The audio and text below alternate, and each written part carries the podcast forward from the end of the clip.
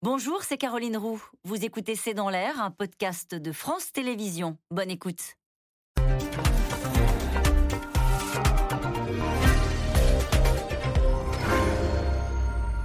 Bonsoir à toutes et à tous. La guerre en Ukraine pourrait-elle provoquer une crise alimentaire, voire une famine?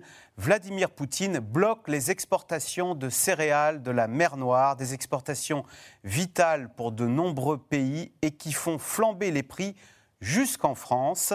Cette guerre en Ukraine rappelle tout l'enjeu de la sécurité alimentaire. L'Inde, d'ailleurs, a suspendu ses exportations de blé. Question, cette flambée des prix est-elle durable? Risque-t-on des pénuries? Notre sécurité alimentaire est-elle menacée? C'est le sujet de cette émission de ce C'est dans l'air, intitulée ce soir Poutine et maintenant la guerre alimentaire. Pour répondre à vos questions, nous avons le plaisir d'accueillir Philippe de Sertine. Vous dirigez l'Institut de haute finance et vous enseignez la finance à l'IAE de l'Université Paris 1 Panthéon-Sorbonne, où vous dirigez également la chaire Fine Agri, donc Finance Agriculture. Je rappelle votre dernier livre, hein, Le Grand Basculement, qui est publié chez Robert Laffont. Béatrice Mathieu, rédactrice en chef à l'Express, dont le prochain numéro sera consacré à la grande désillusion du bio. Emma Aziza, vous êtes hydrologue, et Sébastien Abyss, vous êtes chercheur associé à l'IRIS, directeur du club de Méter. Je rappelle votre livre Géopolitique du blé, un produit vital pour la sécurité mondiale. C'est aux éditions Armand Collin. Merci de participer à cette émission en direct. Philippe de Certino commence avec vous et cette déclaration de la présidente de la FNSEA, Christiane Lambert, qui a dit Poutine fait du blé une arme alimentaire. Oui, et je pense qu'effectivement, de toute façon, c'est quelque chose auquel euh, Vladimir Poutine et la Russie pensent depuis longtemps. Euh, on va dire, la Russie a relancé son agriculture de façon très très forte il y a plus de 20 ans. La Russie est devenue un acteur absolument fondamental dans les échanges, notamment du blé, on vient de l'évoquer, hein, c'est-à-dire vraiment cette matière première euh, alimentaire qu'utilise le monde entier. Hein. donc la première production, c'est le maïs, la deuxième le blé, le troisième le riz, mais le blé, c'est absolument vital pour plein, plein de populations mondiales. Et donc effectivement, lorsque là, d'un seul coup, d'un seul, euh, Vladimir Poutine attaque l'Ukraine, qui est un très grand exportateur de blé. On dit toujours c'est le grenier euh, de l'Europe, mais même le grenier du monde en matière de blé, grenier de la Méditerranée. Lorsque la Russie dit vous voulez jouer à l'embargo, bah, je vais effectivement faire l'embargo sur mon blé.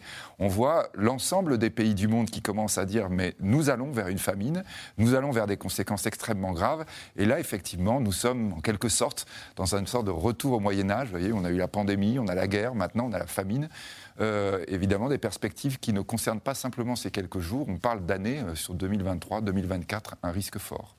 Béatrice Batty, on a l'ONU qui exhorte Vladimir Poutine à laisser passer ses cargos de blé pour aller euh, nourrir des populations au, Yémen, en Égypte, en Liban, qui dépendent de ce blé de la mer Noire. Est-ce que Vladimir Poutine, mieux que personne, sait user du, robinet? Alors il le fait avec le gaz, il le fait avec le peut-être avec le pétrole, il le fait avec le blé également. Au fond, il a un certain savoir-faire en matière de guerre économique, on peut dire. Ah mais bien sûr. Et depuis en fait, euh, depuis euh, le 24 février, on est complètement à, sa merci. C'est-à-dire qu'il il impose de payer les importations de, de, gaz en, roubles. Et eh bien finalement, on paye les importations en roubles. Et là, il menace effectivement de, de fermer encore un peu plus le, robinet du, du blé même si, en fait, ces exportations, il, continue à en exporter, en fait, beaucoup euh, dans, le monde, malgré euh, les sanctions. Hein. Euh, mais c'est lui, qui mène la danse, et donc ça alimente effectivement la flambée des, marchés, de la spéculation, du surstockage, et donc une augmentation des prix qui, rend des économies, et on en parlera après, des économies notamment africaines, bah, dans une situation terrible, parce que les prix sont tellement prohibitifs que les économies sont sont, laminés. Euh, Sébastien Abyss, qu'est-ce que ça représente le blé? C'est la reine des denrées alimentaires, c'est la, denrée alimentaire de choix pour la, nourriture, pour l'alimentation mondiale? D'abord, si on regarde largement les céréales dans le monde, dans, dans le paysage agricole mondial, les céréales, c'est la moitié des terres cultivées de la planète sur le plan agricole, et c'est aussi la moitié des calories que l'être humain consomme. Donc en fait, c'est difficile de s'intéresser à la sécurité alimentaire mondiale sans regarder les céréales. Philippe de Sertine l'a évoqué, si on produit plus de maïs, le maïs sert principalement euh, l'alimentation animale, l'industrie, parfois aussi l'alimentation humaine, là où le blé, de manière très majoritaire, sert l'alimentation humaine. Et là, pour faire juste un, instant de pédagogie, vous avez du blé tendre qui permet de faire de la farine et du pain, euh, des biscuits, de la viennoiserie, et du blé dur qui permet de faire de la semoule et des pâtes. Donc quand même des produits qu'on consomme en fait euh, plusieurs fois par jour sous différentes formes, partout sur la planète. Et donc c'est un produit assez universel. Par contre, le blé, on ne peut pas en produire partout. Il faut un climat euh, particulier. Et donc, vous avez des écarts de production euh, gigantesques entre les pays. Beaucoup de pays essayent de produire euh, des céréales et du blé en particulier parce que c'est vraiment la nourriture de base qui détermine la sécurité humaine. Et en revanche, vous avez une exposition au climat, à la géopolitique, au bon vouloir commerciaux des uns et des autres. Et c'est vrai que là, nous sommes dans une situation extrêmement compliquée en ce printemps 2022 parce que la Russie fait euh, une invasion euh, en Ukraine. La Russie, premier exportateur mondial de blé, continue depuis trois mois à exporter comme d'habitude. Et d'ailleurs, nous ne sanctionnons pas les produits agricoles et alimentaires de Russie parce ah, que... Ça n'est pas sous le coup des sanctions. pas sous le coup des sanctions pour la raison très simple que si nous les mettons sous sanctions, nous aurions encore plus d'instabilité agricole et alimentaire mondiaux. Or, euh, le, le volume russe est déterminant aujourd'hui, ce qui est hyper compliqué à gérer puisqu'on a besoin de la Russie et de sa force productive. On a besoin du gaz russe, on a besoin du blé russe et, on, le paye euh, content. Hein. alors, l'Europe n'achète absolument pas de blé à la Russie. le monde. On reviendra un peu sur euh, cette euh, différence, mais le gros problème, c'est que depuis trois mois, bah, l'Ukraine, qui est une autre grande puissance productrice, exportatrice de blé, pas que, hein, de maïs, d'orge, également de tournesol. Bah, depuis trois mois, tout est à l'arrêt au niveau de l'export, puisque 95% de l'exportation de produits céréaliers et agricoles ukrainiens partent par la mer, par la mer Noire. Et donc euh, ce blocage de la mer Noire, cette asphyxie qu'organise quand même la Russie pour l'économie ukrainienne, euh, par le littoral qui est aujourd'hui bombardé, qui est occupé, qui est convoité hein, jusqu'à Odessa, eh ben, ça bloque aujourd'hui euh, l'exportation ukrainienne. Et quand bien même l'Ukraine va faire un peu de récolte en 2022, elle va faire sans doute deux fois moins de récoltes céréalières qu'en temps ordinaire, parce que combat, mobilisation et évidemment ah le système agricole déraille. Quand bien même ces volumes en 2022 pour moitié euh, seraient euh, réalisés, l'agro-logistique continuera à faire défaut. D'où la préoccupation en ce moment de sortir des grains d'Ukraine, ce qui est euh, un sacré défi infrastructurel et économique. Et ce dont on parle, on en voit les conséquences directement dans nos rayons. Un chiffre de Nielsen, sur un an, le prix des pâtes de marque, plus 20%. Et si on regarde les pâtes premier prix, où il y a où là, il y a plus de matières premières, mais là, c'est plus 43% sur un an. Emma Aziza, il y a la guerre et il y a la sécheresse en plus. Est-ce que ça aussi, ça contribue à participer, à alimenter cette, cette pénurie alimentaire? Je pense que la sécheresse, c'est la lame de fond qu'on ne regarde pour l'instant pas trop encore, qu'on regarde, on regarde principalement effectivement le problème du blé ukrainien, mais le problème de la sécheresse, c'est qu'il atteint aujourd'hui tous les continents mondiaux. C'est-à-dire que l'année dernière, on a une sécheresse historique en Chine, par exemple, où euh, on s'est retrouvé, parce que qu'est-ce qui se cache derrière le manque d'eau? Se cache la question principalement énergétique et la question alimentaire. Et donc, en fait, à chaque fois, vous allez avoir des réactions en chaîne et donc des réactions géopolitiques derrière. Euh, pourquoi? Parce que si on prend ce cas de la Chine particulièrement, on s'est retrouvé avec moins 80% de débit dans les rivières, donc une chute drastique de la production énergétique euh, par les barrages hydroélectriques. Il a fallu euh, aller rapidement se, finalement reconcentrer sur le charbon, sauf que ça demande énormément d'eau pour extraire le charbon. Dans un moment où on n'a plus assez d'eau, bah, ça ne fonctionne fonctionne plus. Et la seule chose qui restait, c'était le gaz liquéfié euh, euh, qui venait du Qatar, parce que finalement, on n'était pas justement au bout des gazoducs européens. Donc, ce que je trouve intéressant, c'est d'essayer aussi de comprendre ce qui se cache derrière. Euh, plus on creuse, plus se pose la question de l'eau. Et donc, elle se pose sur l'énergie, mais elle se pose aussi, effectivement, sur l'agriculture aujourd'hui. Le deux tiers de l'Europe est en train de vivre actuellement une sécheresse historique que l'on n'a jamais vécue. Et surtout, ce qui est nouveau, et je crois qu'il faut vraiment le souligner, c'est qu'on a vécu 2017, 2018, 2019 et 2020 ont été des années historiques de sécheresse en France. Euh, des pays particulièrement humides comme la Belgique ont notamment été sévèrement touchés par des sécheresses qu'ils n'avaient jamais imaginées jusque-là. Euh, cette année, là, on démarre en, en Belgique avec 95% du territoire qui a des sols dans un niveau de sécheresse sévère. Donc c'est quand même important. Et surtout, on n'a pas eu de recharge des nappes hivernales. Et donc, en fait, on est en train de se confronter face à quelque chose qui, arrive devant nous. C'est déjà le changement climatique global qui amène des températures bien supérieures, et il les amène chez nous, mais on parlait de la Russie, on s'est retrouvé euh, il y a deux ans au niveau du cercle arctique avec des températures de 38 degrés. Donc ça va nécessairement jouer sur la chute des rendements aussi.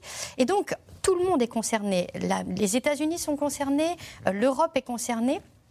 Et euh, cette année, on démarre sans ces réserves pour faire face à l'été, et donc sans aucune réserve pour pouvoir tenir, alors qu'on sait que les vagues de chaleur aujourd'hui, c'est clair dans la littérature scientifique, on sait très bien que euh, une canicule ou une vague de chaleur va accélérer les phénomènes de sécheresse. Une sécheresse met normalement plusieurs mois à s'installer, et là, elle met quelques jours. Donc c'est quelque chose de très nouveau que l'on voit, et on a même un mode de propagation qui suit le mode des feux de forêt pour assécher les terres. Donc se pose derrière la question agricole et se pose la soutenabilité des modèles agricoles que l'on avait jusque-là. on va en parler, mais à vous écouter, en fait, l'Ukraine ne fait que révéler un problème de fond, qui est la baisse des rendements du fait de la sécheresse. C'est vrai qu'on avait parlé euh, de la, du dôme de chaleur au Canada qui a des répercussions en chaîne jusqu'à la production de moutarde, nous dit-on. En fait, s'il n'y a plus de moutarde dans les rayons, c'est pas du tout à cause de l'Ukraine, c'est à cause des 50 degrés l'été dernier au Canada. Et oui, et surtout, ce qu'il faut comprendre, c'est que jusque-là, on se disait, bon, écoutez, la Californie vit une sécheresse historique depuis 1200 ans, mais ce n'est pas grave, on a le Canada, finalement, on va aller euh, chercher de l'eau et on va l'amener directement, sauf que le Canada a vécu euh, justement ce, dôme de chaleur avec cette ville de Lytton qui a disparu en l'espace de 3 heures à 90% de son territoire, euh, par des feux extrêmes. On, avait déjà des sécheresses historiques durant le printemps avec des peuples autochtones qu'on déplacé à cause des feux de forêt. Et donc, en réalité, on voit très bien que le Canada, qui commence à irriguer ses terres, bah, se dit non, je ne vais pas aller transmettre mon eau ailleurs parce que j'en ai besoin moi-même. Et donc se pose la question du fait que chacun a envie de garder son eau pour soi pour pouvoir nourrir sa propre population. Alors depuis trois mois, euh, la guerre en Ukraine paralyse la production et les exportations d'Ukraine et de Russie, ces deux pays qui représentent à eux seuls le tiers des exportations mondiales de céréales. La guerre du blé a donc commencé, suscitant spéculation et inquiétude sur tous les continents. Sujet de l'astrologie Labert et Michel Bouilly. Des réserves de céréales ukrainiennes pilonnées par les frappes russes. Comme les installations militaires, ces dépôts sont devenus des cibles prioritaires pour Moscou. Tandis que dans les ports d'Odessa, des millions de tonnes de céréales sont neutralisées à cause du blocus russe de la mer Noire. Le maire de la ville dénonce une asphyxie savamment orchestrée. La tactique est claire et évidente. Ils ne se contentent pas de détruire nos villes et de tuer nos habitants, ils sont en train de provoquer un effondrement économique à Odessa. Toute la logistique étant perturbée. Les dernières frappes ont été effectuées contre les centres logistiques où les marchandises sont transportées par voie terrestre. Selon les autorités ukrainiennes, les Russes auraient volé environ 500 000 tonnes de céréales une arme de guerre estimée à plus de 200 millions de dollars. Sur ces images satellites prises dans le port de Sébastopol en Crimée, ces navires russes semblent charger des céréales ukrainiennes, selon la télévision américaine CNN. Hier, Londres a demandé à Moscou de cesser immédiatement ces vols organisés. Les gens du monde entier dépendent de ces céréales pour se nourrir. J'appelle donc la Russie à faire ce qui est juste dans l'esprit de l'humanité et à laisser sortir les céréales de l'Ukraine. Ils doivent arrêter de voler les céréales. Nous voyons que la Russie vole les céréales pour son propre usage. Aujourd'hui, le Kremlin dément et en profite pour demander la levée des sanctions occidentales contre la Russie. Nous n'acceptons catégoriquement pas les accusations occidentales et, au contraire, nous accusons les pays occidentaux d'avoir pris un certain nombre de mesures illégales qui ont conduit à ce blocus. Les Occidentaux devraient plutôt annuler les décisions qui empêchent l'exportation de céréales et des expéditions depuis l'Ukraine. Cette catastrophe alimentaire annoncée met la planète en état d'alerte. En trois mois, la guerre a bouleversé la production et les exportations de l'Ukraine et de la Russie, d'où provient un tiers du blé mondial.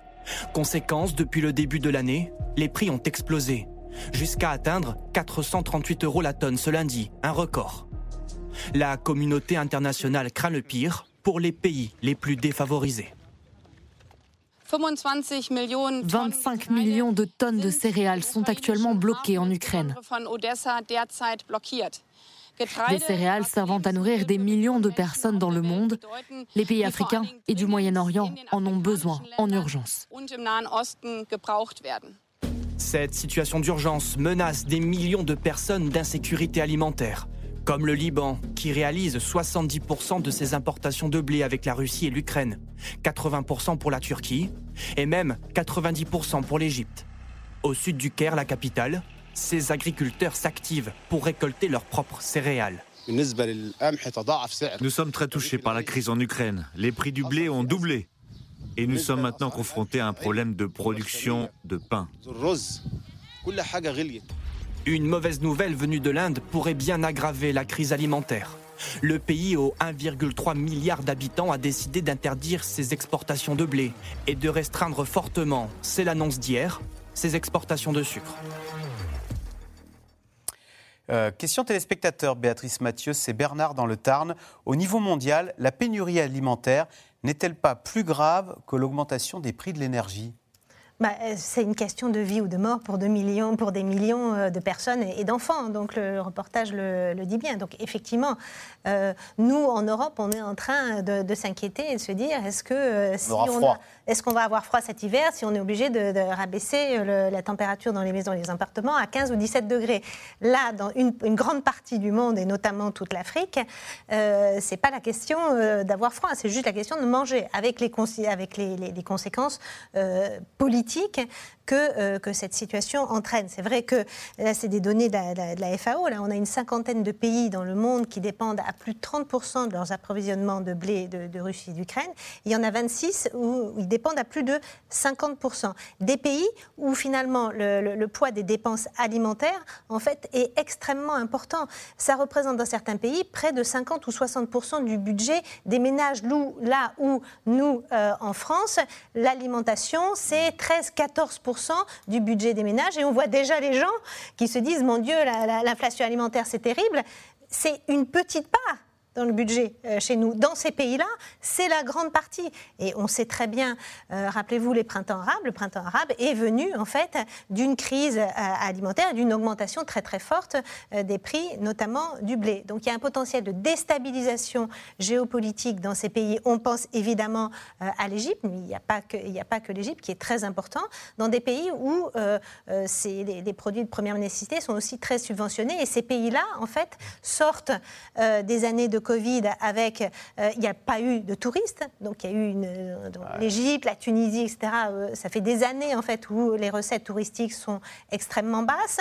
Ils n'ont pas pu soutenir leur économie avec une forme de quoi qu'il en coûte comme nous on a pu le faire. Donc ils sortent extrêmement fragilisés de la pandémie et donc là subissent de plein fouet cette crise alimentaire. Philippe de Certine, est-ce qu'on peut, face à ces malheurs du monde, envisager d'avoir une posture un peu égoïste, de fermer ses écoutilles et de dire bon, euh, c'est très grave, mais après tout, ça n'est pas chez nous Ou est-ce que tôt ou tard, ces malheurs du monde finiront par nous rattraper et nous concerneront de façon directe? Oui, il y a la tentation, évidemment. Hein. D'ailleurs, on l'a dit tout à l'heure, l'Europe dit bah, moi, a priori, je ne vais pas avoir de famine, donc tout va bien. L'Europe a compris qu'il y a un vrai danger et que là, lorsqu'on est en train d'évoquer l'Égypte, c'est 100 millions de gens.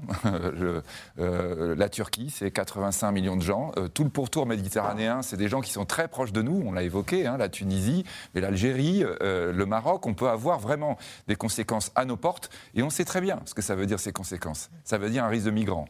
Hein, je crois que vraiment, on doit avoir conscience que quand on est en train de parler Là, c'est vrai qu'évidemment, les gens qui nous regardent ce soir, bon, évidemment, ils doivent être un tout petit peu paniqués, mais on parle d'une des plus graves crises euh, alimentaire. Euh, tout à l'heure, on voyait la une d'un hebdomadaire concurrent étranger, mais euh, une des plus graves crises, une des plus graves crises alimentaires pratiquement de tous les temps, qui est en train de menacer par le nombre de gens touchés. Peut-être 280 millions de personnes très vite peuvent être touchées. Donc ça veut dire quoi? Ça veut dire que la tentation que vous évoquez, égoïste, aujourd'hui, on a bien compris que ce n'était pas la solution.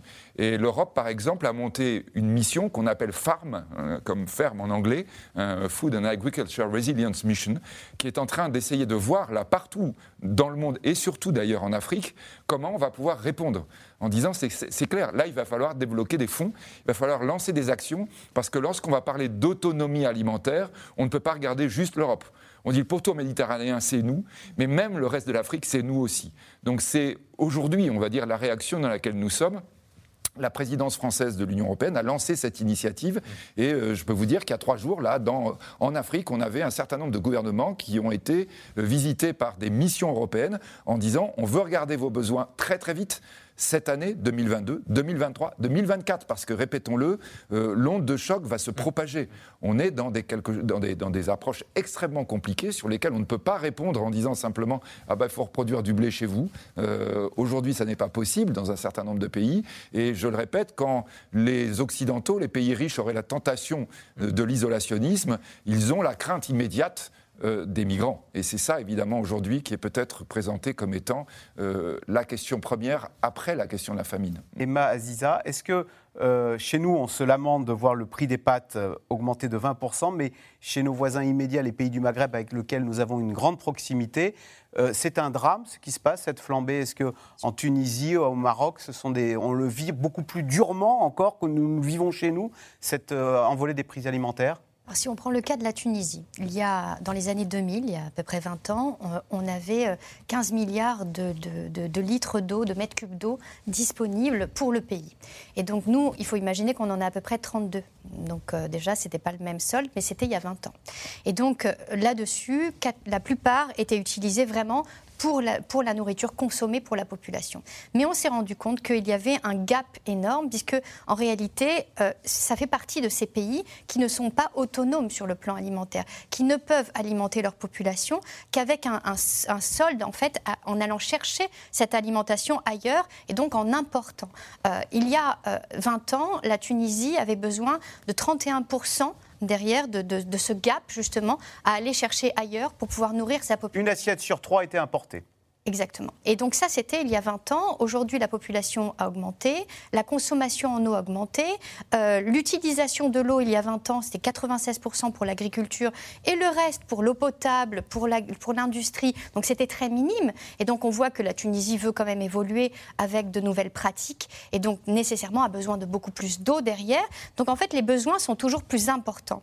Et donc ce qui se cache derrière, c'est qu'elle maintient son équilibre par le fait d'importer. C'est exactement ce qui s'est passé en Chine, par exemple, en 1998, on a eu un déficit de mousson très important qui a généré une sécheresse historique. Et donc, comment ça s'est joué? Ça s'est joué sur les marchés mondiaux où la Chine a acheté massivement des céréales.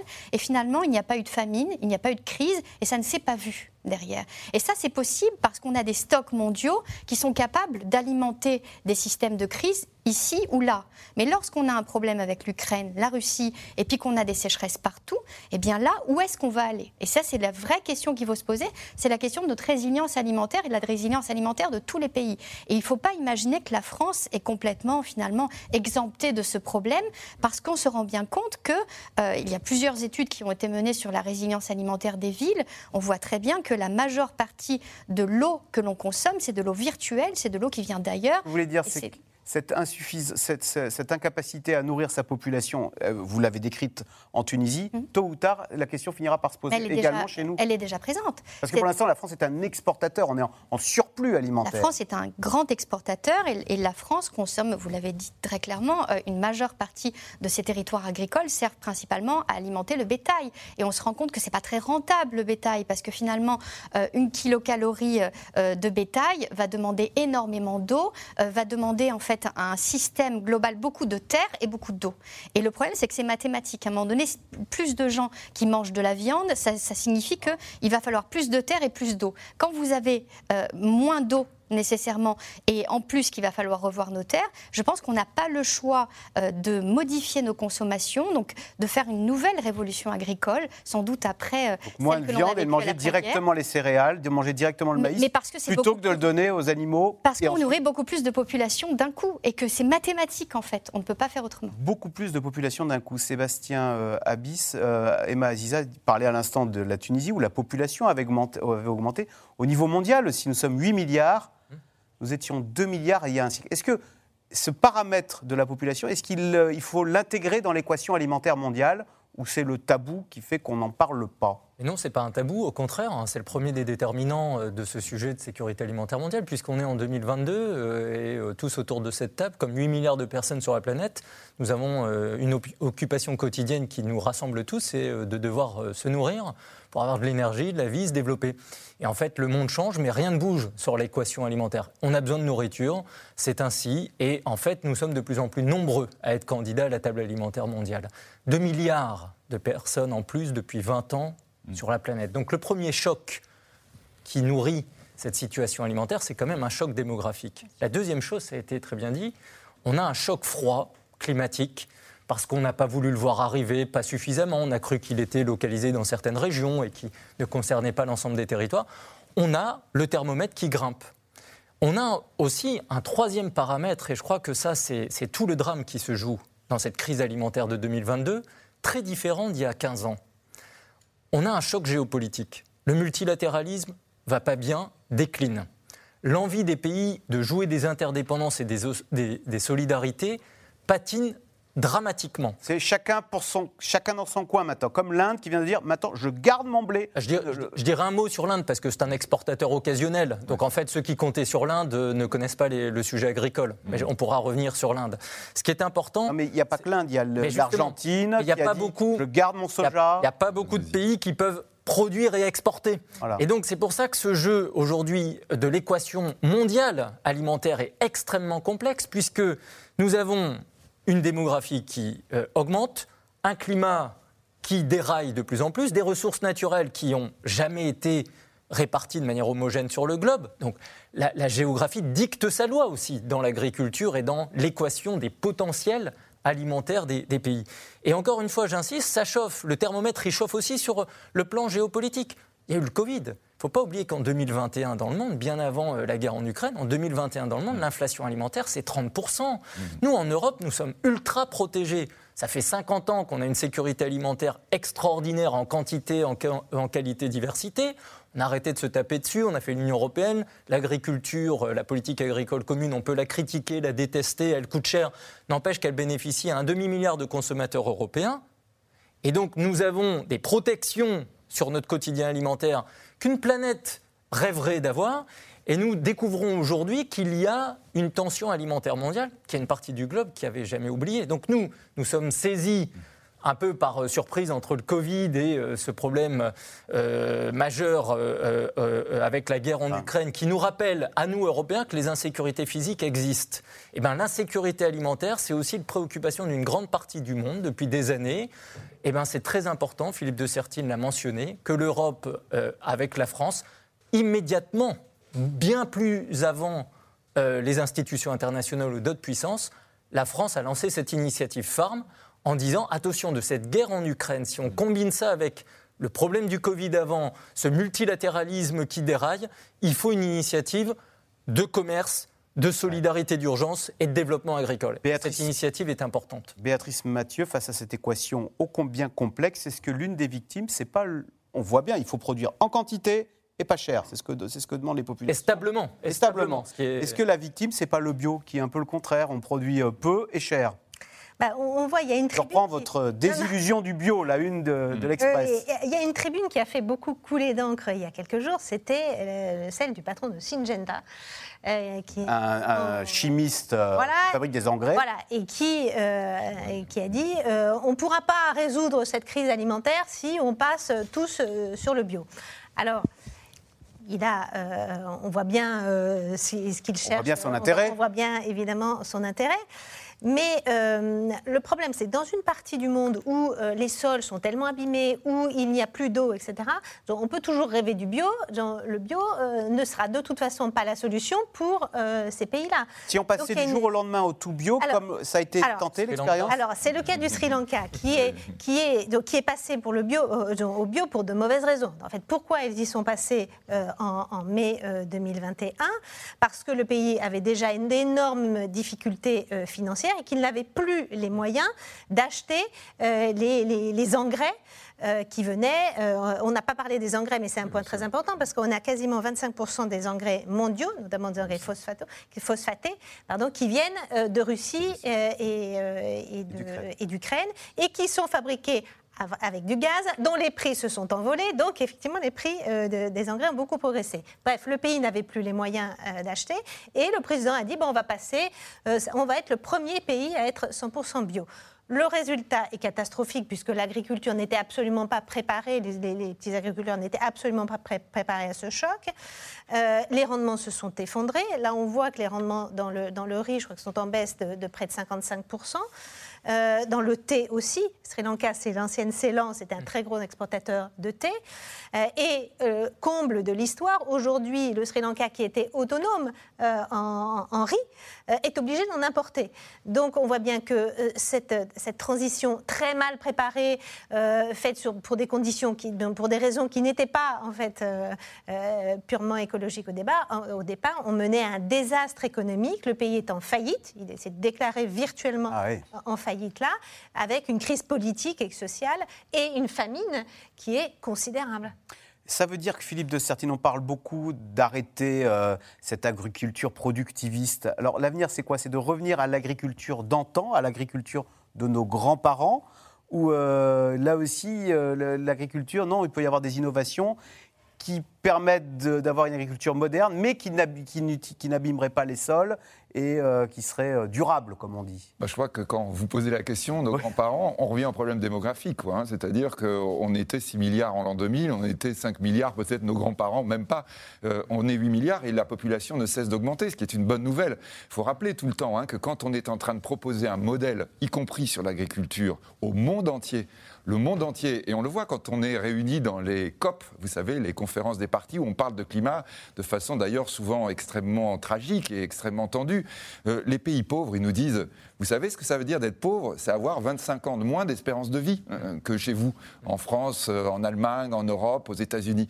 On veut avoir, nous, 25... On veut pas que vous reveniez à 25 ans d'espérance de vie en moins, on voudrait avoir, nous aussi, 25 ans d'espérance de vie en plus. Donc il faut nous proposer un modèle, et c'est évidemment pas à eux de l'envisager, parce que ce sont des investissements, et notamment des travaux scientifiques énormes, non pas pour revenir en arrière à l'époque où on avait 60 ans ou 50 ans d'espérance de vie en France, euh, 19e siècle, mais euh, revenir à un modèle qui va permettre à la planète entière de fonctionner avec un espoir. Et je crois vraiment, vous voyez, quand on est en train de parler de problèmes écologiques, on ne peut pas faire l'impasse là-dessus. De dire, c'est pas simplement modifier nos modes de fonctionnement, c'est proposer aux autres parce que si on est juste là en train de dire, voyez, nous maintenant, on est à peu près vertueux, puis vous, bah, vous êtes pauvre, qu'est-ce que vous voulez que je vous dise? Bah, Maintenant, on est obligé d'être dans la décroissance, donc vous allez rester pauvre. C'est pas envisageable. C'est vraiment le message, d'ailleurs, entre parenthèses, euh, Monsieur Modi, qui est le Premier ministre indien, qui n'est pas d'ailleurs vraiment quelqu'un de spécialement drôle, était là en, en, Europe il y, a, il y, a, 15 jours, c'est le message qu'il a fait passer. J'ai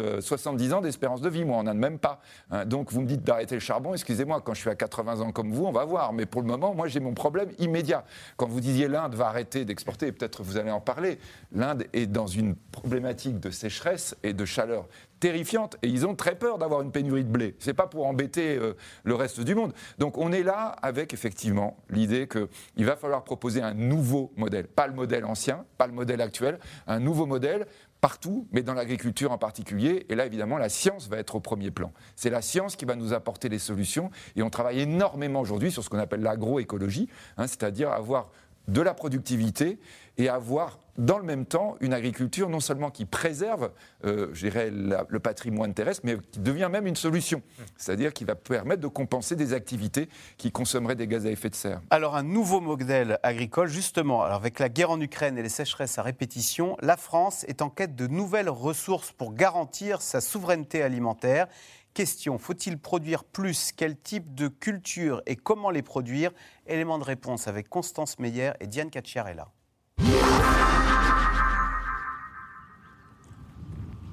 Installé en Bourgogne, Brice-Velin a 200 hectares de culture. Cette année, il est inquiet à cause de la sécheresse. Parfois, c'est les intempéries, l'eau en abondance. Des aléas climatiques qui lui ont fait perdre jusqu'à 50% de sa production lors des pires saisons. Alors il y a trois ans, il a décidé de changer de stratégie. Euh, là, on a un champ de tournesol et euh, précédemment, c'était une culture de céréales, donc un blé. Brice Velin a introduit du tournesol et de l'orge dans ses champs. Il cultive désormais cinq types de plantes différentes contre trois auparavant. Plus de diversité pour plus de rendement. Voilà, ça c'est du tournesol. On est passé à cinq céréales sur l'exploitation pour sécuriser euh, vis-à-vis euh, des cycles de production, pour le climat déjà d'une, et pour éviter d'avoir tous nos œufs dans le même panier. Parce que depuis plusieurs années, le colza a été compliqué à faire pousser, le maïs, on a connu des sécheresses, et il nous faut une rotation. L'avantage, c'est qu'on va avoir une culture avec cycle court, c'est-à-dire qu'on la sème en avril, on la récolte en septembre, ce qui nous permet d'implanter une céréale derrière dans de bonnes conditions. Avec cette technique, Brisevelin cultive un autre espoir, assurer des rendements plus stables et plus rémunérateurs. Car avec la guerre en Ukraine, ses coûts de production ont bondi. L'énergie euh, fait que de flamber, euh, ce qui fait que nous, euh, mes appros en engrais, parce que sur, l'exploitation, on utilise à peu près 4 camions d'engrais. Donc ces quatre camions d'engrais, il faut savoir les acheter au bon moment. Depuis la guerre en Ukraine, ils ont fait que d'augmenter. Aujourd'hui, j'ai eu la livraison de deux premiers camions que j'avais commandés le premier jour de guerre et depuis, elle a plus que doublé. Ça, c'est des charges directes sur l'exploitation? Des agriculteurs inquiets pour leur production face à un marché alimentaire particulièrement instable depuis le début de l'offensive russe. Dans ce contexte, la France, premier producteur de blé, second de maïs de l'Union européenne, doit-elle produire plus? Peut-on tendre vers une souveraineté alimentaire? Pour le principal syndicat agricole, c'est possible, à condition de lever certains freins. Ça fait 20 ans qu'on n'a plus construit de retenue d'eau en France. Je suis dans une région, le sud-ouest, où nous avons l'hiver des chutes abondantes, avec de l'eau qui ruisselle, qui part directement euh, à l'océan on pourrait très bien en retenir quelques dizaines de milliers ou de millions de mètres cubes pour la réutiliser pendant l'été. Pareil sur la recherche semencière, on a aujourd'hui des nouvelles techniques pour sélectionner plus rapidement des plantes résistantes. On nous interdit pour l'instant de les utiliser, elles sont utilisées dans les pays extérieurs.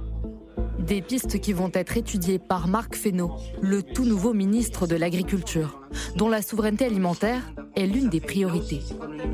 S'il n'y a pas de rémunération pour les agriculteurs, c'est pas la peine de parler de souveraineté. C'est le cœur du Son ministère a même été rebaptisé pour inclure cette problématique. Selon lui, pour la renforcer, il faut s'appuyer sur l'Union européenne. Il faut avancer en européen pour que on ne soit pas dépendant euh, des semences, des engrais, d'un pays tiers qui est aujourd'hui en conflit, par exemple. N'oublions jamais que la politique agricole commune, ça a été l'une des premières politiques portées par l'Union européenne à son fondement. On va fêter les 60 ans. Ça n'est pas par hasard. Euh, pourquoi? Parce qu'on s'est dit que c'était stratégique. Pour augmenter les capacités de production de ses États membres, l'Union européenne a autorisé fin mars et à titre exceptionnel l'utilisation de terres jusqu'alors laissées en jachère. En France, 300 000 hectares pourraient être à nouveau cultivés pour l'alimentation humaine ou animale, soit 2% des terres arables. Emma Aziza, un mot sur les retenues d'eau. C'est vrai, il pleut l'hiver, tous nos voisins le font. On garde, on stocke l'eau l'hiver, et puis comme ça, l'été, bah, on peut puiser dans, dans ce réservoir pour arroser le maïs et avoir de belles récoltes je pense qu'il y, a deux mensonges qui sont euh, dits successivement dans ce que je viens d'entendre. Le premier, c'est que euh, on ne peut pas conserver, parce que ce qu'on nous dit, c'est on conserve les eaux en trop d'hiver, les eaux d'inondation, et on les garde pour les agriculteurs qui ont un manque d'eau l'été. Déjà, mathématiquement, c'est pas possible, parce que déjà une eau euh, d'inondation, c'est une eau qui est insalubre, qui a des problèmes sanitaires. Il vaut mieux la laisser s'écouler dans le cycle de l'eau, la laisser repartir dans l'océan et laisser l'eau se purifier, parce qu'elle est ingérable et on ne pourrait pas l'utiliser pour l'agriculture. Ça, c'est une chose. Donc, ce qui se passe avec ces bassines, ce n'est pas le fait d'aller piocher de l'eau là où il y en aurait trop, c'est d'aller tout simplement prélever de l'eau dans les nappes phréatiques l'hiver lorsqu'effectivement elles sont rechargées. Et donc cette recharge-là, on en prend une partie qu'on met en surface dans des bâches PVC de, plusieurs piscines olympiques, euh, donc ce sont des d'immenses bassines, et ensuite on les laisse soumis à évaporation intense. Donc déjà, l'évaporation intense, c'est un vrai problème parce qu'on a une perte d'eau directe qui ne rentre plus dans le cycle de l'eau puisque ça part en vapeur d'eau. Et puis cette perte, elle s'accentue avec les, vagues de chaleur que l'on connaît, les canicules, où on peut perdre jusqu'à 40% de cette eau. À quoi servent ces bassines? Elles ne servent qu'à une seule chose, c'est à dépasser les arrêtés préfectoraux de crise, parce que lorsqu'on est en phase extrême de crise sur arrêté préfectoral, il y a une interdiction d'irriguer en France, sauf si vous avez une bassine. Et donc en fait, c'est juste un moyen de dépasser cet arrêté. À la limite, essayons de ne pas être hypocrites et allons piocher dans la nappe phréatique jusqu'au bout, euh, jusque dans la phase estivale où on va finalement l'assécher et la tarir complètement, mais laissons-la en, souterrain. Pourquoi il faut la laisser? Parce qu'il y a une connexion directe entre les nappes phréatiques et les rivières. Si vous créez une déconnexion beaucoup plus tôt dans la saison, ce sont des, rivières qui seront à sec. Et donc, on a tendance à oublier qu'il y a un milieu naturel. on a pensé le monde agricole au niveau mondial uniquement par le rendement des sols à l'hectare et par la productivité, les outils et les technologies utilisées. Et je crois qu'à un moment donné, il faut peut-être se poser la question de qu'est-ce qu'on laisse comme terre, qu'est-ce qu'on laisse quand on utilise ces méthodes agricoles à l'atmosphère, au niveau des sols. Les sols sont dans des états catastrophiques. Euh, aujourd'hui, enfin, des, des, euh, euh, des, rapports viennent, viennent nous expliquer ce que l'on savait depuis très longtemps, que les pesticides sont partout dans les nappes, dans les rivières et dans les sols, et qu'on a vraiment une matière organique qui s'est effondré. Et qu'est-ce que ça génère derrière? Ça génère notre vulnérabilité dans une période où on est déjà fragile. Si on ne conserve pas nos sols, eh bien, ce sont des sols qui sont soumis à plus de sécheresse, donc plus d'érosion, on perd nos terres et elles sont soumises à plus d'inondations. Donc toute l'eau qui va arriver massivement, parce qu'on a beaucoup, on accélère le cycle de l'eau. Donc en fait, on va avoir beaucoup plus d'eau de manière beaucoup plus abondante dans un endroit donné. On l'a vu, on a vu passer des, traînées euh, orageuses. On a très bien vu qu'on avait de la grêle et des pluies diluviennes. Donc cette eau-là, elle va ruisseler et donc elle emporte ces terres avec elle. Donc en fait, on fragilise encore plus le milieu.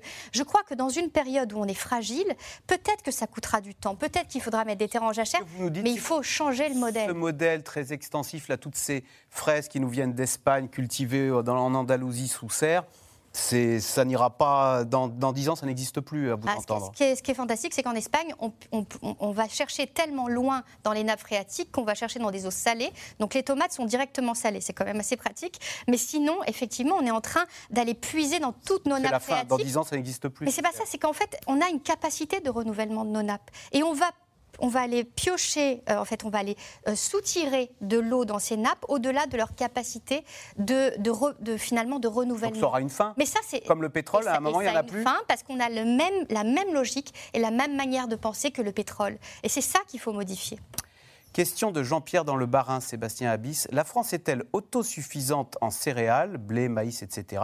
Et si oui, pourquoi cette flambée des prix? Si nous, on a du blé dans nos champs, pourquoi est-ce que dans nos supermarchés, le prix des pâtes a-t-il augmenté de 20% Alors, peut-être par rapport à cette question, deux choses. Euh, la première, c'est que. Euh, on sait que euh, nous avons une trajectoire agricole demain où l'objectif, c'est pas revenir en arrière. L'objectif, c'est changer parce qu'il faut avoir une empreinte environnementale réduite par rapport à cette activité agricole. Et en même temps, il faut maintenir la production. C'est-à-dire qu'on voit que l'importance alimentaire, l'importance de production agricole pour des besoins non alimentaires qui nous servent bien aujourd'hui dans le mix énergétique ou un certain nombre de produits industriels ou de la cosmétique, par exemple. Ne perdons jamais de vue l'ensemble des vocations de la production agricole. Donc comment demain on est capable, en restant unis, en étant unis, au niveau euh, France, au niveau européen, au niveau mondial, rêvons un peu, mais pour changer, hein, unis pour changer. Parce qu'il faut changer la trajectoire et avoir des politiques d'atténuation par rapport à l'exigence climatique, mais des politiques d'adaptation également, parce qu'on a sous-estimé à quel point il fallait s'adapter. Est-ce qu'on est en céréales autonomes? En blé, pas de problème. On exporte euh, une tonne sur deux, et ça a été dit par Philippe de Sertine, il y a le bassin méditerranéen qui compte sur l'origine française justement comme point stable sur le marché mondial, beaucoup plus stable parce qu'en plus, cet export de blé est un outil de diplomatie, de paix, de stabilité, de coopération, y compris sur le terrain scientifique ou technique qu'il ne faudrait pas sous-estimer. Ensuite, nous, avons diminué les productions de maïs à l'échelle européenne. On produit de moins en moins de maïs et on a demandé à l'Ukraine d'en produire de plus en plus, ce qui fait que l'Ukraine fournit aujourd'hui à peu près 50 à 60 de euh, l'achat international européen en maïs. Consomme beaucoup d'eau le maïs. Hein. Bah, ça consomme de l'eau, mais si vous voulez, c'est un peu à l'image de nos 30 années qu'on vient de faire. C'est-à-dire que l'Europe, depuis 30 ans, a demandé au reste du monde de travailler pour elle. On a délocalisé notre impact environnemental sur certains produits. Donc qu'est-ce qu'on redécouvre actuellement entre Covid et guerre en Ukraine? C'est qu'il va falloir se remettre à bosser en Europe, arrêter de compter sur le reste du monde qui a peut-être un peu moins envie de faire des choses pour nous, et que tout ça va coûter plus économiquement en Europe parce que nos coûts de production c'est pareil, on va pas revenir en arrière. En tout cas, a priori, ce n'est pas un projet politique soutenable. Et en même temps, il va falloir accepter le coût environnemental de ces productions. Et ce coût environnemental, c'est pas de dire le climat n'est plus le sujet, c'est de dire comment on intègre l'inflation dans les prix que va comporter notre transition climatique, énergétique, de mode de production. Donc moi j'aimerais juste, parce que euh, Brice Velin, l'agriculteur qui a témoigné, euh, il fait partie d'un collectif, les France Agrituitos, qui participe beaucoup sur les réseaux sociaux pour expliquer le métier agricole. Et euh, je crois qu'il faut aussi avoir conscience, nous consommateurs, parce que quand vous dites les fraises, il y a quand même une responsabilité à nous de savoir si on veut manger des fraises tout au long de l'année, on n'est pas obligé.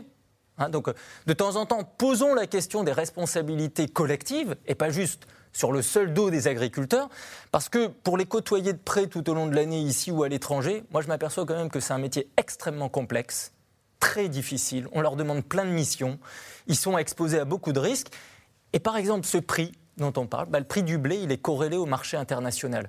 Après l'augmentation paradoxalement, ça va être une bonne année pour les céréaliers français puisqu'ils vont pouvoir vendre leur production de blé à un prix deux fois supérieur à celui de l'an dernier. Non, mais on peut le dire sans.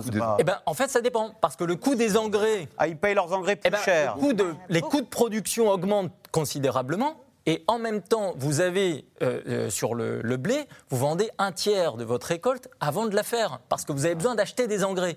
Donc quand vous faites cette vente en anticipant, il avait vendu à 200 euros la tonne. Donc pensez aujourd'hui que tous les producteurs de blé français vendent le blé à 450 euros la tonne. L'équation, elle est un peu. Alors, on a bien vu depuis le début de cette émission ô combien les questions euh, d'alimentation et d'énergie étaient liées. Eh bien, c'est l'autre guerre qui se joue en ce moment, la guerre de l'énergie, notamment de l'énergie propre.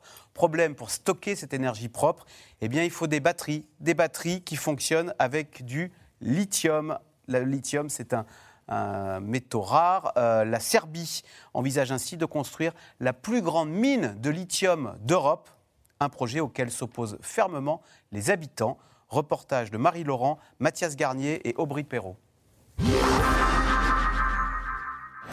Dans une ambiance de fin du monde, cette publicité serbe annonce la fin des énergies fossiles. Mais le début de la révolution verte, grâce à une autre ressource. Lithium. Et si la Serbie abritait la plus grande mine de lithium en Europe pour construire jusqu'à un million de voitures électriques par an Du rêve publicitaire à la dure réalité. À l'ouest du pays, depuis la découverte du gisement en 2004 et le démarrage du projet de la compagnie anglo-australienne Rio Tinto, la vallée du Jadar prend plutôt des airs de village fantôme des rues entières parsemées de maisons abandonnées, rachetées par la société minière. Réveille-toi, réveille-toi. Père de cinq enfants, Zlatko, lui, refuse de vendre. Agriculteur et vétérinaire, il n'imagine pas une seconde quitter ses terres familiales. Alors, il veille sur elles. On n'a jamais de réponse quant au bruit, à la pollution, aux évaporations toxiques. Comme on dit en serbe, nous sommes les agneaux sacrifiés. Le plus grand trésor de Zlatko, ce sont ses champs de maïs. D'une terre particulièrement fertile, l'une des plus riches de Serbie. L'exploitation de la mine n'a pas encore démarré ici, mais derrière la promesse verte, les explorations à la recherche de lithium, le nouvel or blanc, laisse craindre un désastre écologique sur ce sol. Et Zlatko n'est pas le seul à avoir peur. Ce soir-là, dans les rues de Belgrade, ils affluent par milliers. Nous voulons de l'eau potable et que notre droit à respirer un air pur soit respecté.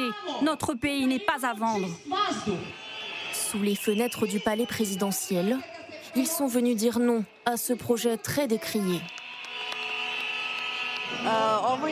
La mort, voilà ce qui va nous arriver si on construit cette mine. Mais l'Europe a besoin de ce lithium. Elle en a chez elle, l'Europe, notamment en Allemagne. Mais là-bas, on ne va pas l'extraire comme ça. On préfère détruire la Serbie. Sur scène, un regard bleu acier se détache.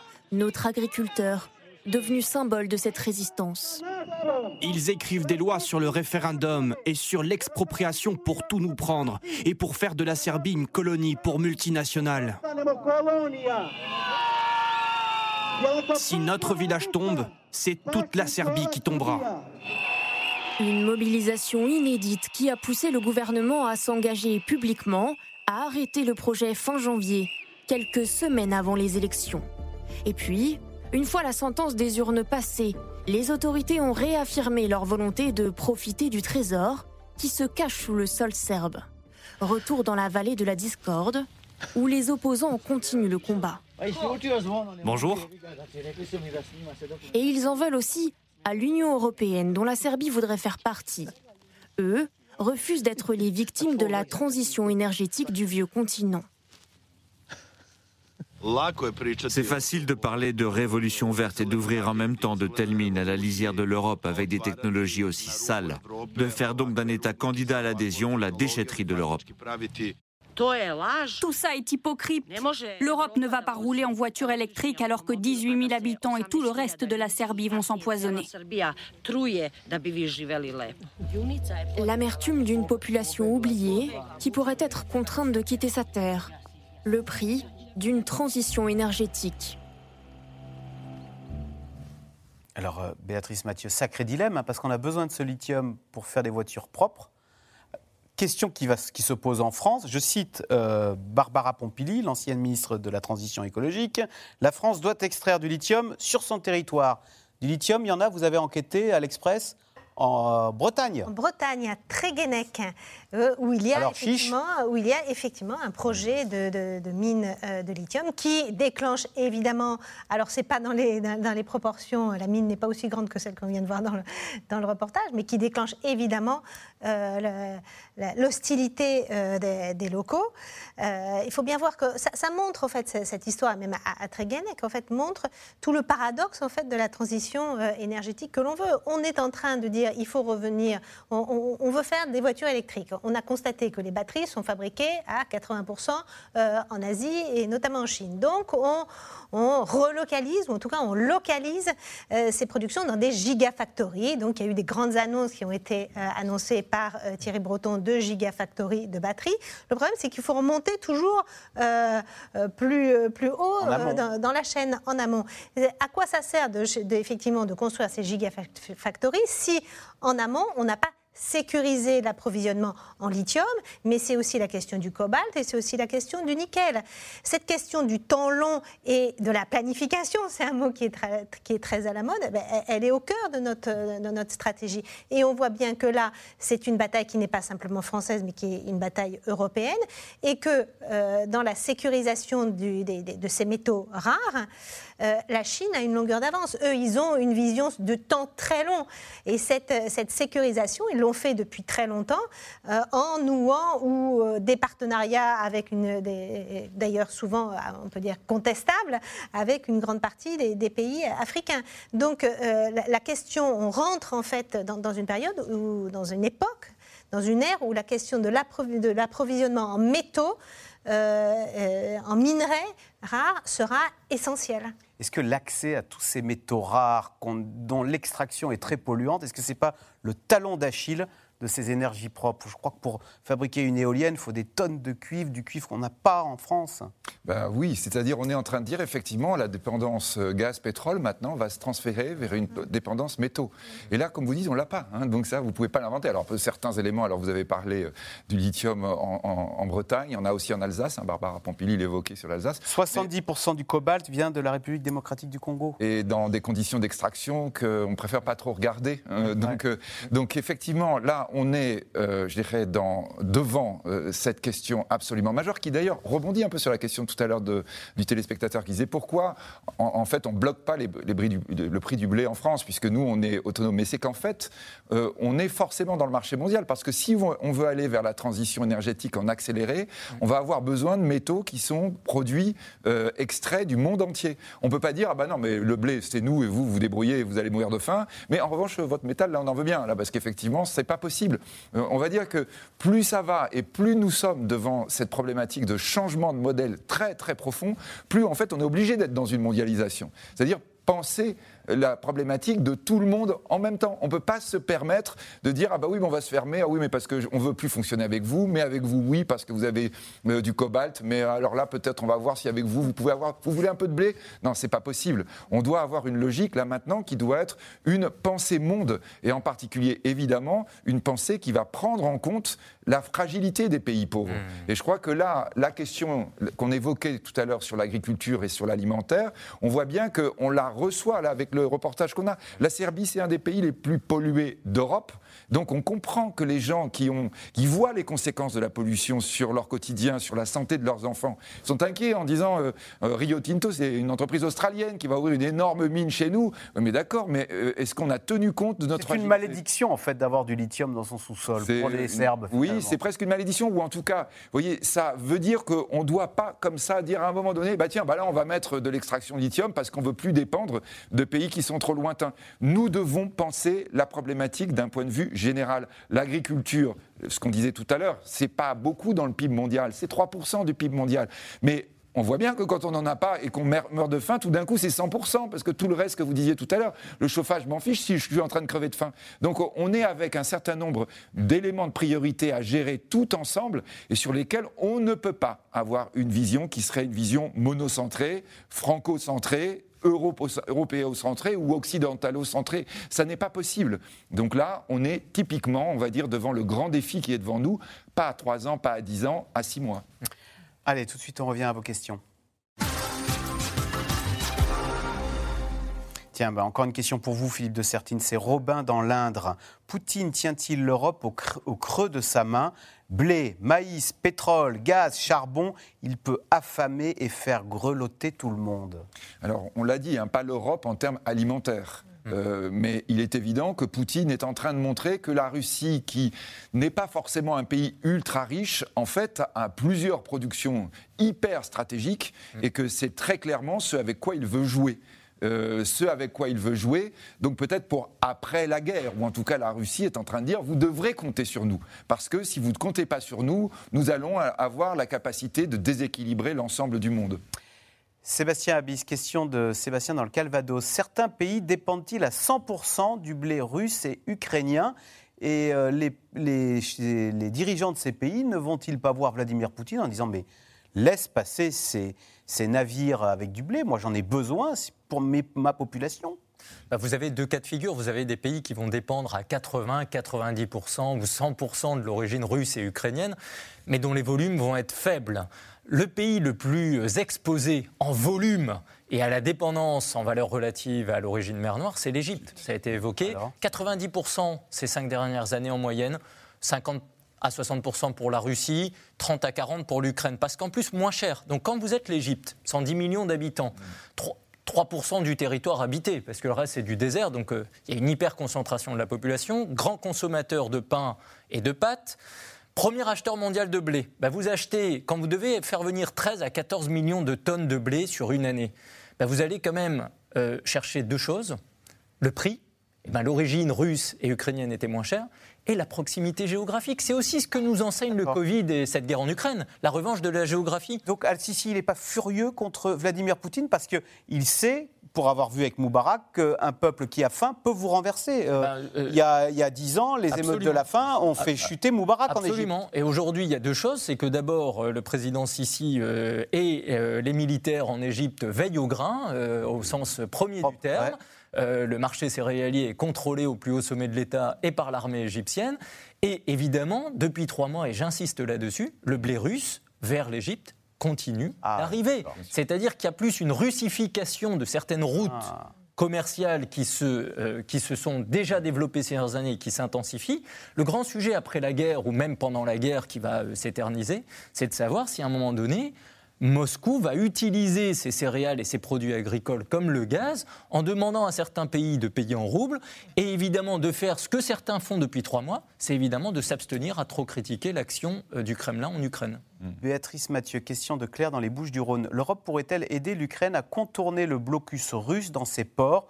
Comment faudrait-il s'y prendre? Je précise qu'on vient d'apprendre que l'Allemagne euh, est en train d'organiser un convoi ferroviaire pour acheminer le blé depuis Kiev jusqu'en Allemagne. on s'aperçoit au passage que l'Europe euh, grenier à blé euh, est un grenier à blé et que c'est précieux. Hein. on l'avait un peu oublié, ça. Hein. Bien sûr, oui. Bah, oui, il reste, si on ne veut pas faire en bateau par la mer Noire, il reste le train. Euh, mais du coup, c'est plus long, c'est plus compliqué. Euh, et, les, questions d'infrastructure, où est-ce que les trains arrivent? Donc c'est pas. Euh, et les volumes. Et les volumes. un, wagon fait 60 tonnes, là où un braquier fait 30 000 tonnes et un Panamax 60 000 tonnes. Donc il faut faire des milliers de trains pour faire l'équivalent euh, de la mer. Le, le, président Zelensky a commencé à lancer l'idée mm. d'une sorte de convoi humanitaire, c'est-à-dire de navires de guerre de l'OTAN qui escorteraient depuis Odessa des bateaux pleins de grains. C'est-à-dire, on est en train de dire, c'est pas comme l'exclusion aérienne, mais c'est considéré comme vital pour le reste du monde. Hmm. Je ne trouve plus de farine dans les rayons pendant quelques jours, puis elle réapparaît beaucoup plus chère. Spéculation, point d'interrogation, c'est Pierre dans la Somme qui s'interroge. Sébastien Abyss, c'est vrai que de toute façon, cette farine qu'on a dans nos rayons, c'était les récoltes de l'an dernier. Bon, bah, les récoltes de l'an dernier, elles sont payées euh, au prix de l'an dernier. Donc pourquoi est-ce que dans les rayons, la farine euh, se retrouve plus chère? Bah, Parfois, vous avez deux phénomènes qu'on a bien vécu pendant le Covid. D'abord, encore une fois, le, rôle du consommateur, c'est évidemment, euh, on surstocke. Il y a des pays qui surstockent à l'échelle internationale, qui font plein de courses en cas de risque accru demain on fait la même chose au niveau individuel, c'est que parfois on achète beaucoup plus que nos besoins. La deuxième chose, c'est des outils industriels. On retrouve l'importance du productif sur le, niveau européen. La farine française, elle sert essentiellement la boulangerie, etc. Donc on fait des grands euh, paquets de 30-50 kilos et très peu de sacs d'un kilo. Et donc des fois, ce n'est pas le problème de la farine, c'est le problème des sachets et, de la fabrication par rapport à la demande nationale pour faire des sachets d'un kilo. Donc parfois, il faut aussi regarder ces petites variables-là. Peut-être. Ah, oui. Oui, peut-être si on doit rajouter, euh, le secteur agroalimentaire doit maintenant réinventer son mode de fonctionnement en inflation. Mm. Vous savez, d'habitude, on négociait les prix entre la grande distribution. Ah, oui. Un an avant oui, euh, le, jour de la fin, à la fin du salon de l'agriculture, début mars. Euh, maintenant, on est en train de dire ah non, mais il va peut-être falloir renégocier tous les deux mois, tous les mois. Mm. Sandrine, dans le Haut-Rhin, Emma Aziza euh, s'interroge. Le reste du monde ne peut-il pas suppléer les productions céréalières russes et ukrainiennes L'Ukraine est-elle la seule terre fertile de la planète? Qu'est-ce qui fait qu'une terre est fertile? Il faut qu'il pleuve. Et est-ce que dans ce grand chambardement climatique, certaines terres non fertiles aujourd'hui vont le devenir par le hasard géographique?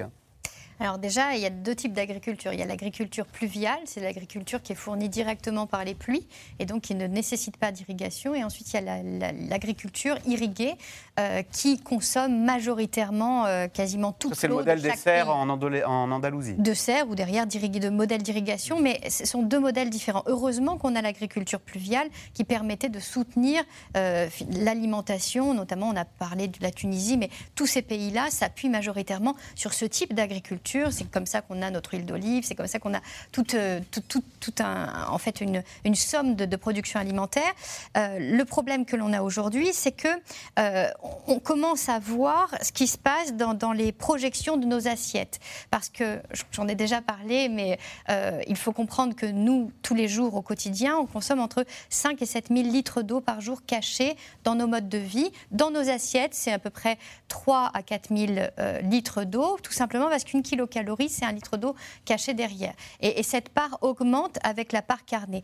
Donc en réalité, le problème qui se pose derrière, c'est au-delà du problème de la qualité des sols et du type d'agriculture qu'on va pouvoir euh, appliquer euh, dans les différents lieux de la planète, on se rend bien compte que, je prends l'exemple de la Californie euh, qui a eu des chutes drastiques l'année dernière, il n'y avait plus une goutte d'eau qui coulait de la Sierra Nevada dans cette énorme vallée centrale qui est la vallée agricole où l'État a été construit pour être un modèle agricole et pour nourrir les États-Unis. Et donc, on se rend bien compte que... L'avocat de Californie, c'est fini, là, bien. Alors, ben, en tous les cas, on a eu des chutes drastiques de, de, nombreux, euh, de nombreux systèmes. On continue à les plonger dans les nappes fossiles pour alimenter en, salade verte les, les États-Unis. Mais il n'empêche que cette eau-là, qui n'est plus fournie aux États-Unis, eh bien la part de l'assiette de l'Américain, il va aller la chercher ailleurs, tout comme nous, notre part de l'assiette que nous n'avons pas. Et donc ce qui se joue derrière tout ça, c'est une sorte d'assiette virtuelle où se cache cette eau. Et finalement, où est-ce qu'on va aller la chercher demain? C'est une vraie question. La famine augmente et la population mondiale aussi. Chercher l'erreur.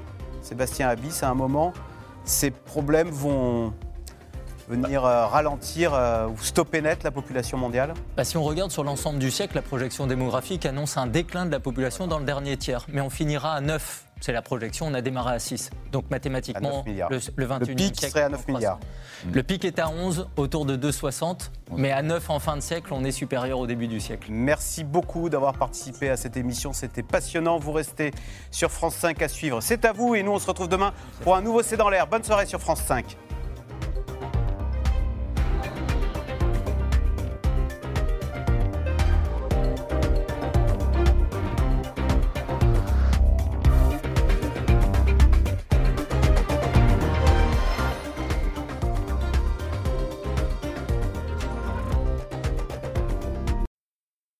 C'était C'est dans l'air, un podcast de France Télévisions. Alors s'il vous a plu, n'hésitez pas à vous abonner. Vous pouvez également retrouver les replays de C'est dans l'air en vidéo sur France.tv.